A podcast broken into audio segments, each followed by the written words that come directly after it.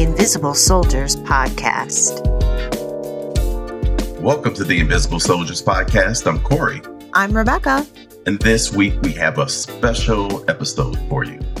Due to all of the layoffs happening around the country, we really wanted to tap in on how that affects our industry and talk about ways to navigate that, how to see the signs, and to talk about the distinction between being fired versus a layoff. Obviously, Rebecca, we've been in the game a long time, so we've seen a lot of this before. Too many. It's like a it's cyclical. yeah. Nothing puts fear in your heart like when you hear those words that, you know, layoffs are coming. It usually starts in the rumor mill. Or sometimes there's something big on the news that kind of lets you know. But it's different than being fired because usually when people fired it's performance based, right? True.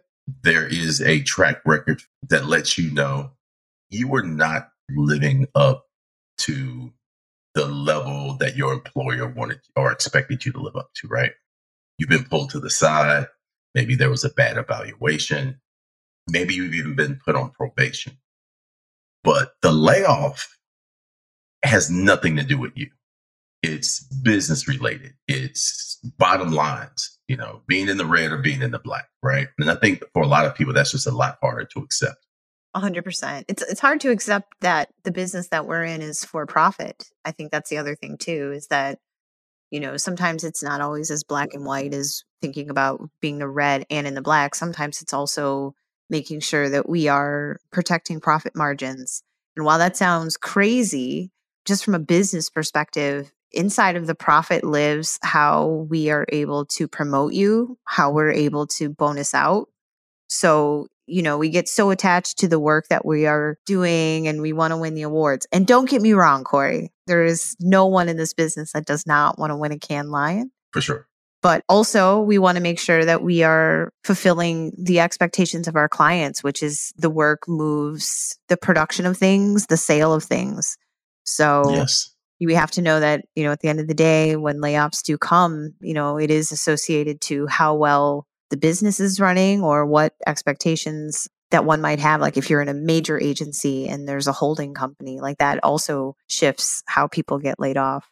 For sure. And for all the creatives out there this is what distinguishes us from an ad school right? Ad school is just about making cool ads for the sake of cool ads right business, once you enter the industry, it's about creative business solutions, right? So there's a business solution attached to every creation that you make.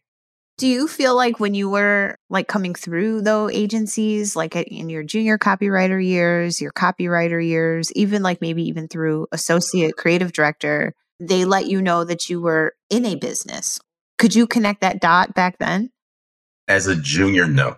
I'll say as a as a junior, your head is everything is coming at you so fast, and your head is spinning. You are just trying to keep up with the pace of the job. You're trying to learn the best practices, get the right reps, and all of that stuff. No, you're not thinking about business. You're trying to figure out what's in front of you. Right. It's not only after when you start going to client meetings and you start getting in front of the client. I think that was the first time I was like, oh, okay, this is business. When you see what pisses the client off. And what usually pisses the client off is when we don't solve the business problem. Mm. So that's when I was like, oh, I got it, you know? But I think when you're not in front of the client, I think it would be easy for you to not understand how those two go together. Yeah, I would agree. Like, again, a hundred years ago when I started as an account person, it was always just about the work, right? Like again, I was just a traffic coordinator moving routers, you know, and you pop in and you have this person sign it. For those of you who are not analog, we actually used to go into the office and we had things that we would print out. right. You know, film that we would review on a light box. But I don't ever recall really knowing how the business worked. And it wasn't until moving into HR and hiring where I was like, oh, like I see what's happening, or in terms of like how scopes of work is signed. At the beginning of a production, you know, we have this amount of dollars, and at the end, it costs twice as much and who has to go across the street and ask for that mm-hmm. kind of money and what that does to the hiring. Yeah. right? So like going over production, you don't think about that, but like if we don't get paid for that, if we go over, well the agency eats that. And if we eat that, then that means that it affects the amount of FTEs that we have. And I don't really recall knowing even what FTE meant, like full-time employee hmm those are the things that I love talking about, especially the creative talent, black creative talent, as everyone's ascending in their careers, is like the teams that they're building, you know? Yeah. Really thinking about their profitability. If you have a solid ass team and you can attack the creative problems, like you can trust the people that are on your team, you've got strong creatives, but they're also good people managers. They know how to hire freelancers, they know how to keep the project going online those types of creative directors, that discipline, it's so exciting to see. And I've seen some of these creative directors now start like little shops.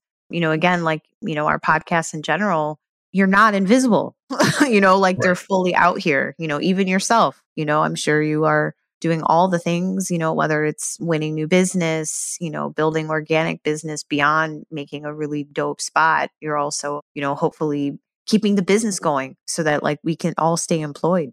Yeah. So, have you ever been laid off? Oh, come on. Yeah.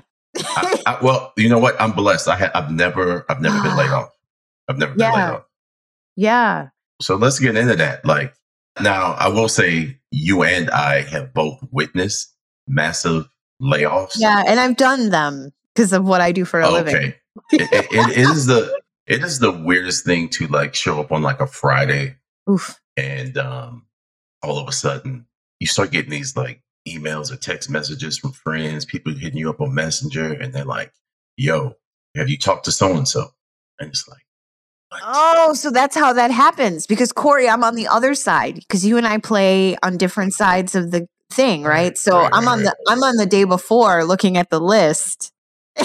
You- okay, well, well, okay, well, well, talk, talk to me about what it's like on the on the business side like when things start kind of buzzing around things don't feel secure around here it's like a slow train coming.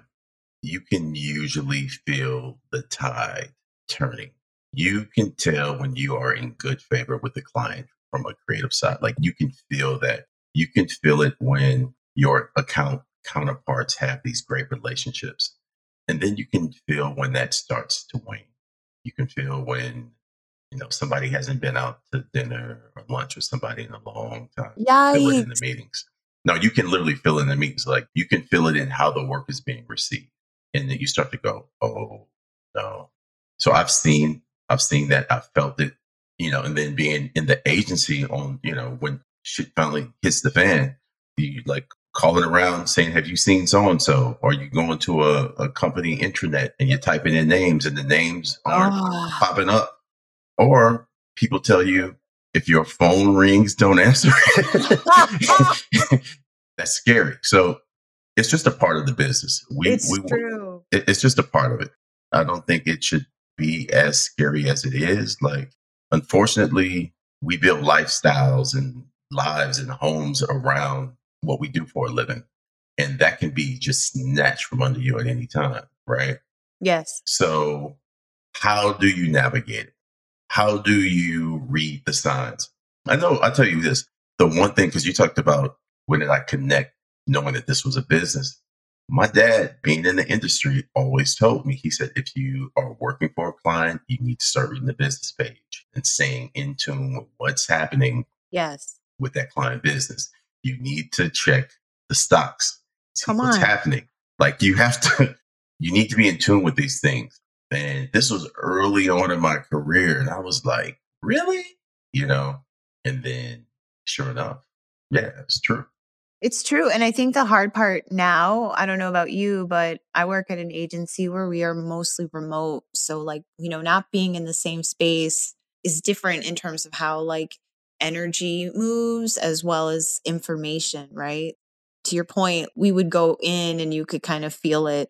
I'm on the other side in terms of like when the business decides to make a decision. I have been oftentimes have to be the person that delivers the news. And that is heartbreaking to say the least, to have to deliver that type of news. For sure. I've done it too. Right? It's never about the person delivering the news. It's always about the person that's receiving. So I always try to make sure to do it with dignity and give that person space to share whatever they're feeling in the moment.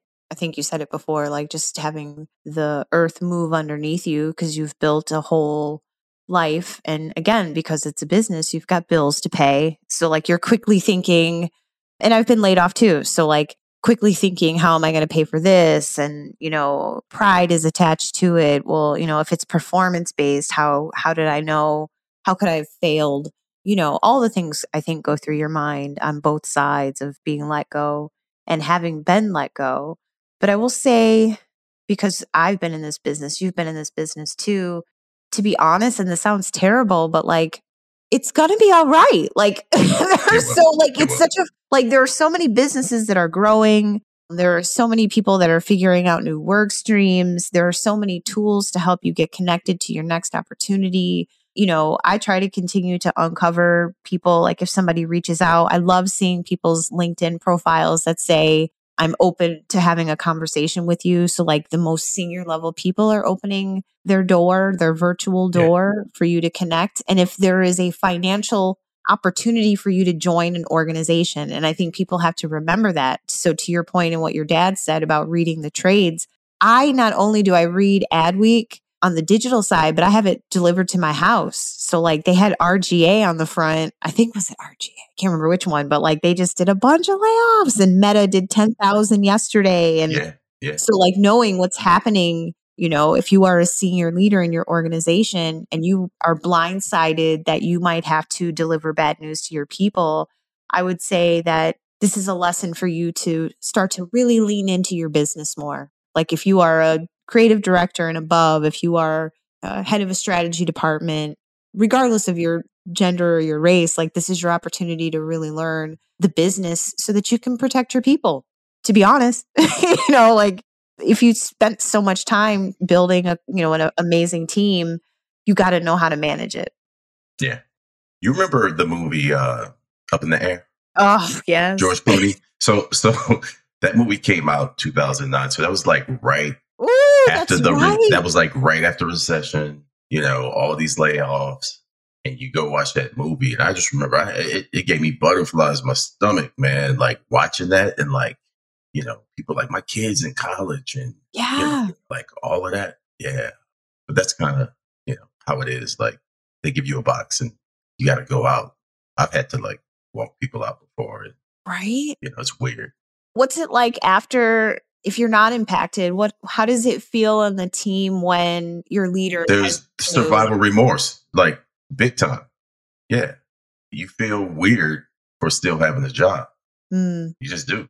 You become attached as a team. Yeah. Because the number of hours, I think this is what people don't know. So I think we bond on the creative side, we bond like a sports team. Yeah, yeah. We do. We we are up sometimes two, three in the morning and working and sending text messages and jumping on Zooms and we are cranking, right? And when you do, when you go through that experience enough and you come out on top and you go in and then you sell the work that it sells and all of that, right? It bonds you. There's a level of trust that you build between each other. Like, I know I can count on you to stay up late, deliver, make the meeting the next day, you know, give a good presentation, like all these check marks, right? You become very tight because I always tell people if you have a job anywhere, your job is to make your boss look good, right? Yeah. And your boss's job is to make his or her boss look good, right? And the same way that chain travels up when there's disarray and the trust breaks, and I can't count on you to have your assignment at the said time then that same kind of lack of trust travels all the way up to the top. So it, it, it, and then all of the anxiety and anger and fear comes traveling back down and it's a cycle, right? Yeah. So when you finally get in a groove and you're working with people that you trust and everything's going well, and then to just see people let go, it's rough. right? So there is a survivor survivor's remorse that happens. And then after that, I think from the creative point of view, we are always kind of, you know, because we can go out and freelance, there's an independent contractor aspect of what we do anyway, right? Yeah. So I think, you know, it's just about turning on that part of yourself once you get let go, you know, because opportunities are out there. We are makers, creative people. We make things, and somewhere somebody needs to get something made. I agree. It's just about it's just about finding who that person is, who those people are. But we make things. We come up with ideas that in the real world manifest and turn into things like TV commercials and Come on. digital ads and everything else, you know, and sometimes even product innovation. But we're makers. And so I think as long as you stay in a maker mentality, you'll be fine. I agree. And I will say, you know, and I don't always want to be like rose colored glasses, but I am a forever optimist and I remain optimist and I pray for positive outcomes all the time.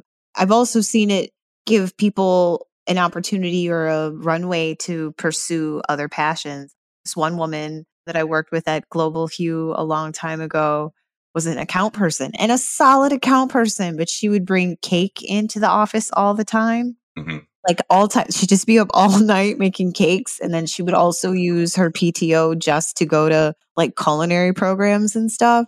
And I told her, I was like, I can't wait. I can't wait until one day I get your resignation letter because you're going to go be a baker and, you know, or a pastry chef. And she finally figured it out and she quit her job. Not a layoff, but I guess what I'm saying is that, like, I think what's amazing sometimes in those uncertain times is that it can push you to a totally different level of transformation, you know, where you might decide to do something and go out on your own. Again, you know, even watching people go out on their own in terms of building new agencies. Shout out to that new agency called The Kitchen Table. I don't know if you've seen that, but a, a crew who are uh, kind of going after the dollar as well as, I think, appropriately representing culture. I'm really excited to see what work that they're able to grab. I saw a uh, new talent agency in Ad Age last week. So even in the midst of shifts and changes in the market, I think you can reinvent yourself. And to your point, Corey, you're a maker. You might have to make something up. you know, it's you know, it, Hey, this is a time I think when there are a lot more outlets than back in the day, right? right? Upwork and all of these different places where you know where you can meet the people who have needs. There's just so many more places now. But let's talk about reading the signs, reading the tea leaves, right? We we hinted about it a little bit, but there are places where you can kind of look for the signs. The first one I think is in the agency. You can start to look for those signs that maybe there is some upheaval with your client Yeah. where things aren't on the same sturdy ground that they used to be. A lot of times you'll see a lot, a lot more huddle ups that just start out of nowhere. And you're like, why does, where's everybody huddling up? Like, what? What's that look like in a virtual world? That's a great question. I have not, I've never been through it uh, in Mm. the virtual world. I've never seen that. So that is a great question. Like, I wonder if it's like, again, like on that side, like, I think the relationship about the client is really interesting. And how do you approach that? Like, if you did feel a way, do you, would you say something to your account person?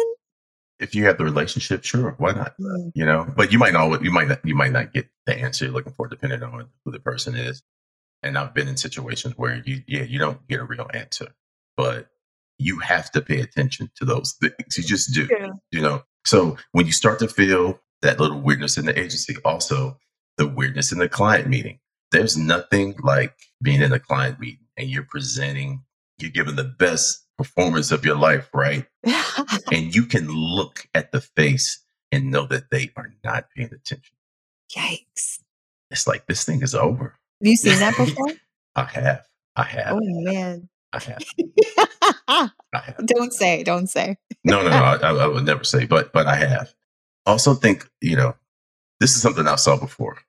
Mergers, Mergers. mergers are a red flag because when a merger happens, it sounds like the business is is expanding, right? Yeah. But usually in a merger,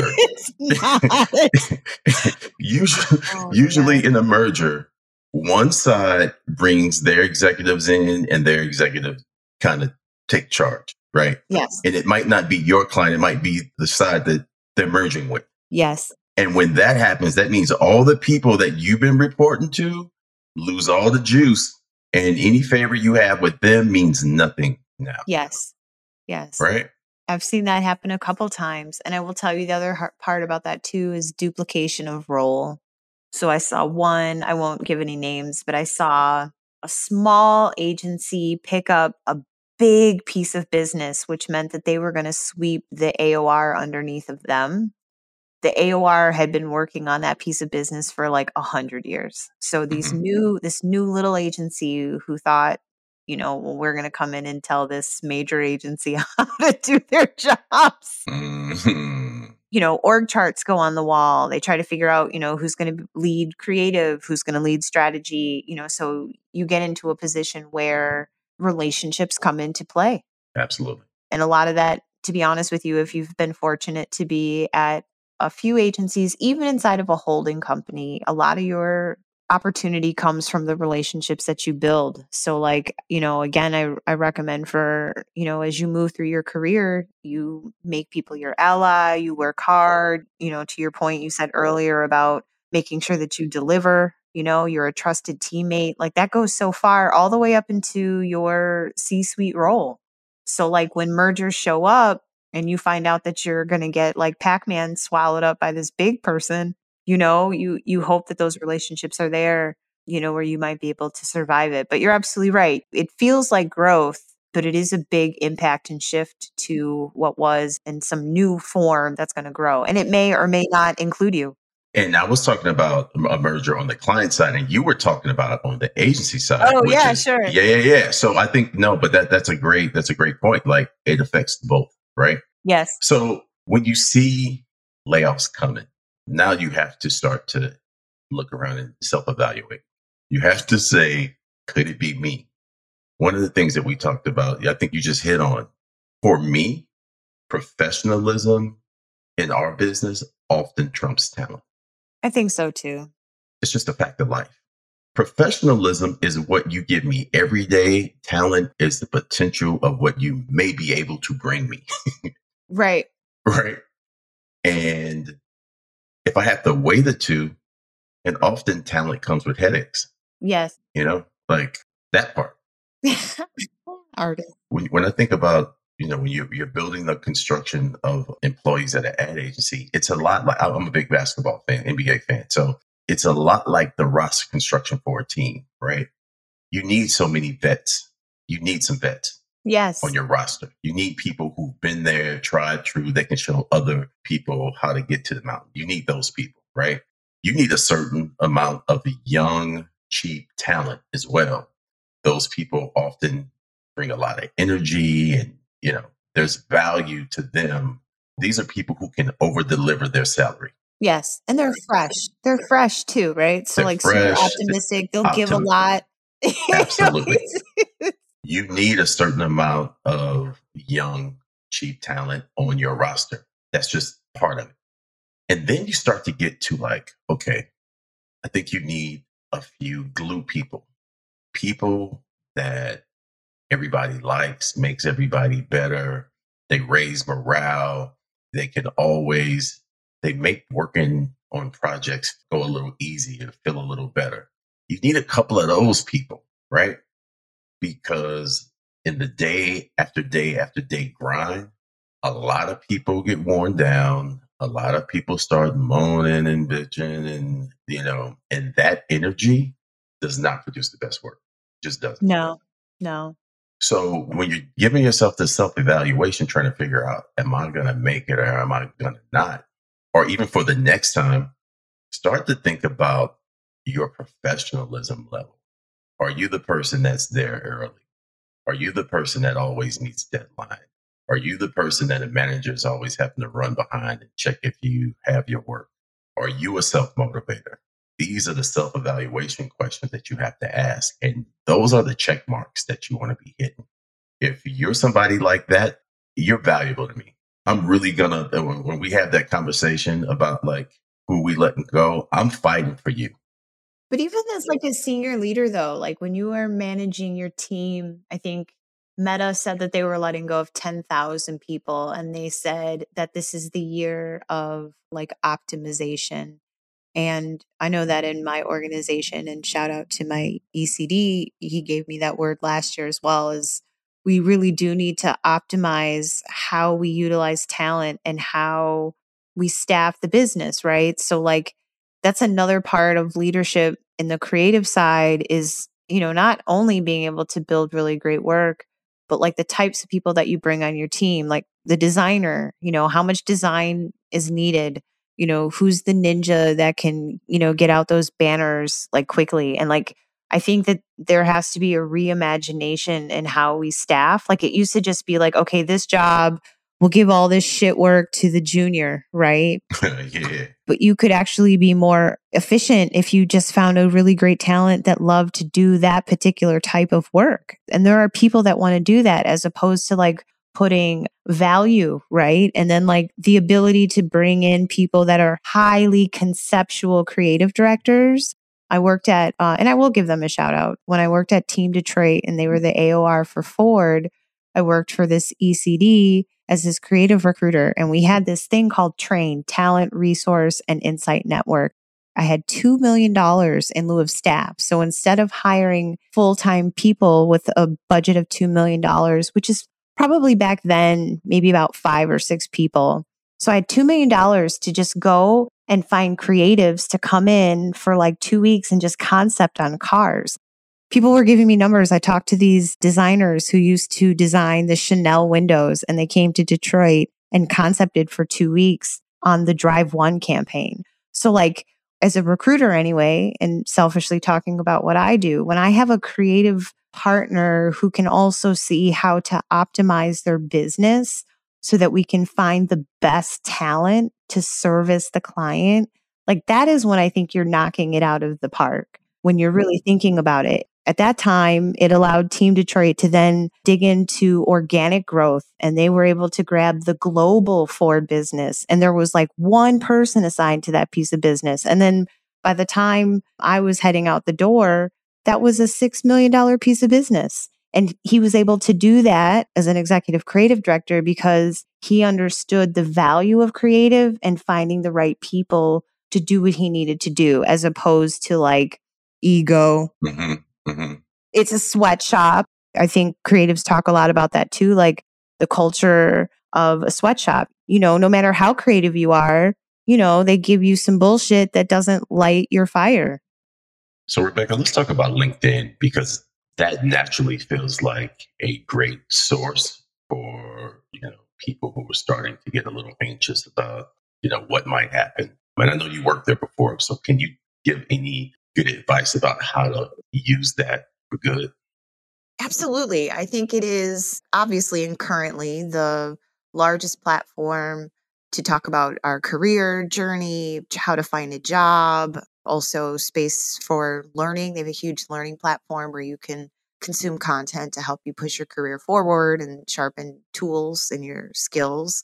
I think when you are caught in a position and you are impacted because you've lost your job due to a layoff, I think it's a perfect place to one announce that you are looking for something or you're open to something. And there are mm-hmm. actual features on the platform that can alert other people. I think the other thing too that it's imperative is that you outline your skills and your experience and clearly define what your role was, especially if you are a people leader.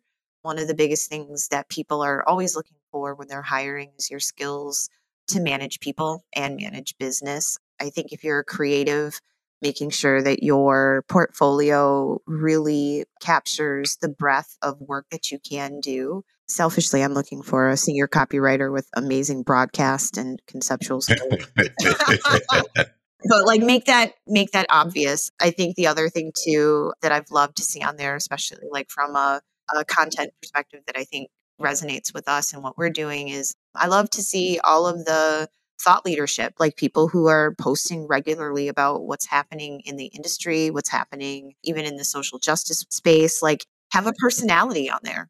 Yeah, for sure. I would even say, don't forget to be humble.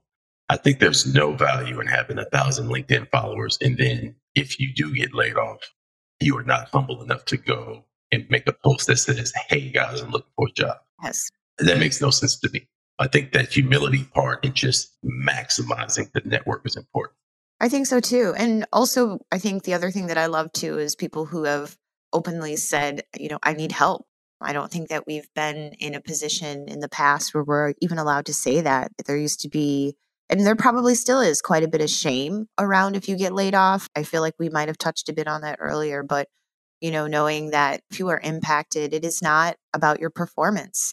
Unfortunately, again, you know, the business that we're in is for profit. And so sometimes resources have to be scaled back. So if you are a part of a layoff, you know, it stings, but you got to just jump back in there, like truly jump back in there, you know, have coffees, virtual coffees, get your resume done. There's a ton of people that are on the platform that are doing lives. A woman I used to work with, uh, I don't know her well, but I'm a super fan. Her name is Ronnie Dickerson. She goes live, I feel like every other day, and she talks about like if you're stuck in your career or how you can do that. So she's a champion of that. So again, finding people that are creating content on there that support, you know, your next play. Yeah, that's really important. If you are somebody and you start having chats with recruiters, how can you tell if a job is real? Because I know a lot of people, uh, we've had conversations where they felt like mm-hmm, they kind of got used by the system a little bit. They spent two or three weeks with a recruiter and then they kind of felt like maybe they were just being kind of pulled in for maybe some other reasons. So, how can you tell the job is real? For sure. I will say if you are seeking a new role, at least how I manage my desk as a recruiter, one, I'm very serious about the roles that I am looking for. I am open to say, and to any candidate to ask me that very question like, when are you planning on hiring this role? Is this role actually funded? do you have internal candidates that you're considering like get a good sense of what they're trying to do and what they're trying to accomplish and the reason why i say that is because what people don't know inside of talent acquisition is that when an open position comes along there's so many considerations that are happening we're thinking about somebody who could potentially take the role internally we might have referrals from a client or from a good friend or from somebody who used to work here or even a lot of companies have referral programs. Referrals will get again kind of pushed to the front of the the class and then also knowing like how long they're going to interview for. I will also say in the climate that we're in i know that sometimes it could feel like if you're a person of color that maybe you have been considered to meet you know some sort of quota quota right? Right? this has been a topic of conversation within our peer group for sure. Yeah. Especially after 2020 when a lot of promises were made and a lot of people they get the the call or the first reach out. So now they're part of the interview pool but they feel like the offer never follows. So i think it creates a little bit of skepticism. Am i being recruited or am i being used and i will tell you both i will tell you both and how do we know that corey because there used to be a narrative that we didn't exist at all but like I can give you two handfuls of amazing creatives of color who could lead your business. And so if you've met with all of them and none of them landed a job, then one plus one equals two. So again, yes, sometimes it does feel like it is performative, which is why we've got, I think, amazing people in these general market agencies who are really speaking out about it. I think Walt is definitely one of those voices who pushes against that. You know, they've got the one film about the ECDs and CCOs who are living inside of the general market space who are black. Those voices are necessary to talk about exactly what you were hitting on. You know, why are there only seven? So let's say the hammer drops. The day you feared finally comes to fruition. And now you have to like set yourself in action really quickly. I think the only advice I would say is like, do not let the fear and anxiety rule you. You have options, you have time, and more importantly, you have talent. That walk out, because I've been on the other side where I'm walking somebody out holding a box that is uncomfortable. You get like 10 minutes to shut down your computer and you got to go. You got to leave the premises, right? That sucks. But after that, there's a huge opportunity to bounce back, to show the people that let you go that they maybe should let somebody else go. right.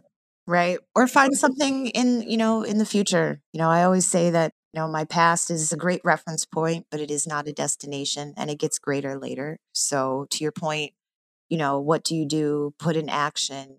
You know, again, be scared and sad for a little while, but set the alarm clock and, you know, get out there. The same way you got into the last position you were in, you will find yourself in a new role.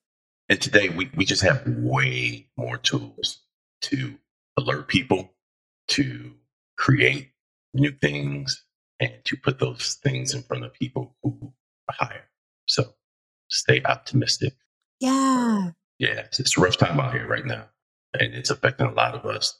And this is just part of advertising. I've always, I never used to bring personal pictures or anything to my office, and people be like, "Why does it look so clean and bare in here?" and I was just, I, you know, I was really scarred. I was like, because if I have to walk out with a box, it's going to be a little box. Right. It's going to be a tiny ass box. You know what I mean? So yeah, I've never made myself at home, and I think that's just the scars of seeing it too many times. Yeah. And now it's so different because for a lot of people who are virtual or hybrid, you know, it, it happens between, you know, we talked about it earlier about up in the air. Is that, that's that movie, right? Yeah. It's like that now, you know. Zoom, right? Zoom, yeah, it's You turn in the computer and that's it. That's it. You you close the monitor and they send you a label and you know you unplug.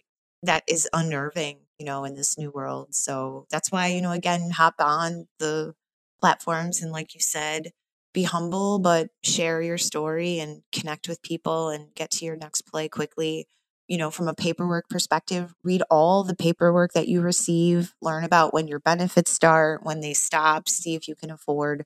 You know, there are people that have children who are covered under their insurance and who are have therapies and medications. So really figure that out.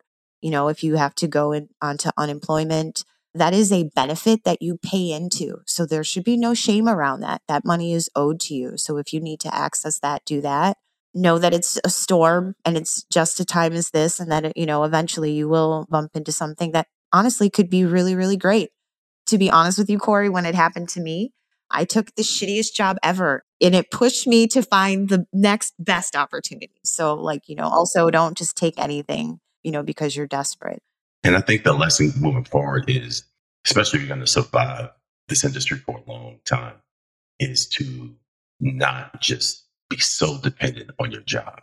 Yes. You have to cultivate other opportunities, other revenue streams. You have to cultivate other ways to show off your talents. Yeah. You know, when you start to stop thinking of yourself as simply an employee and more of an entrepreneur or a business person, it changes the mentality. It changes the relationship that you have with your job moving forward. Yeah. And the managing of your time. I'm so glad that you mentioned that. Like, I remember at the height of, you know, tech is having a challenge right now, but like in their greatest heyday of scaling, they would hire people and offer them from a time perspective 80% of your time would belong to Google and then 20% of the time you could focus on your own endeavors. So like if you were in the tech space and you wanted to invent something, you could work on products and utilize their resources to go into like your dream.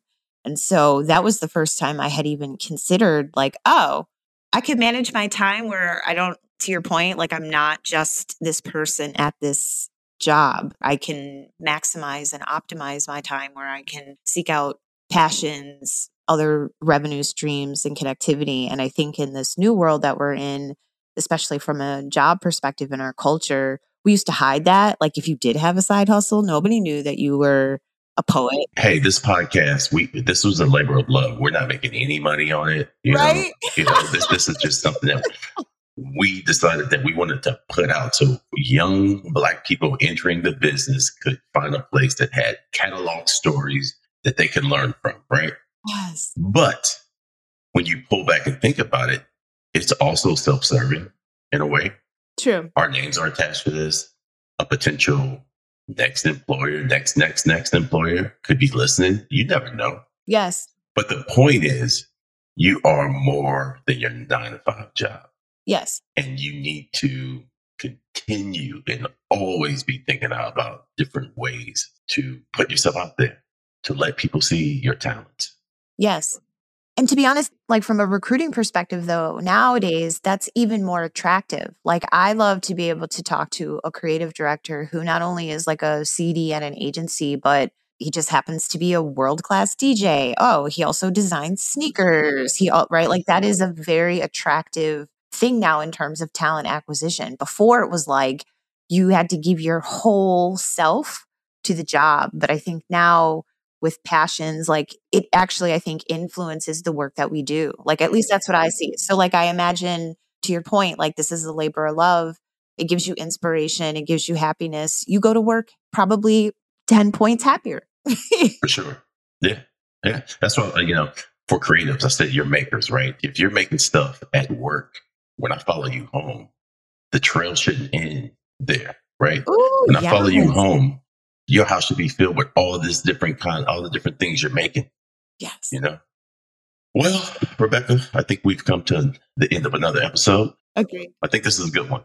I'm happy we got a chance to kind of chat about this at least for a little bit because I know a lot of people are going through it.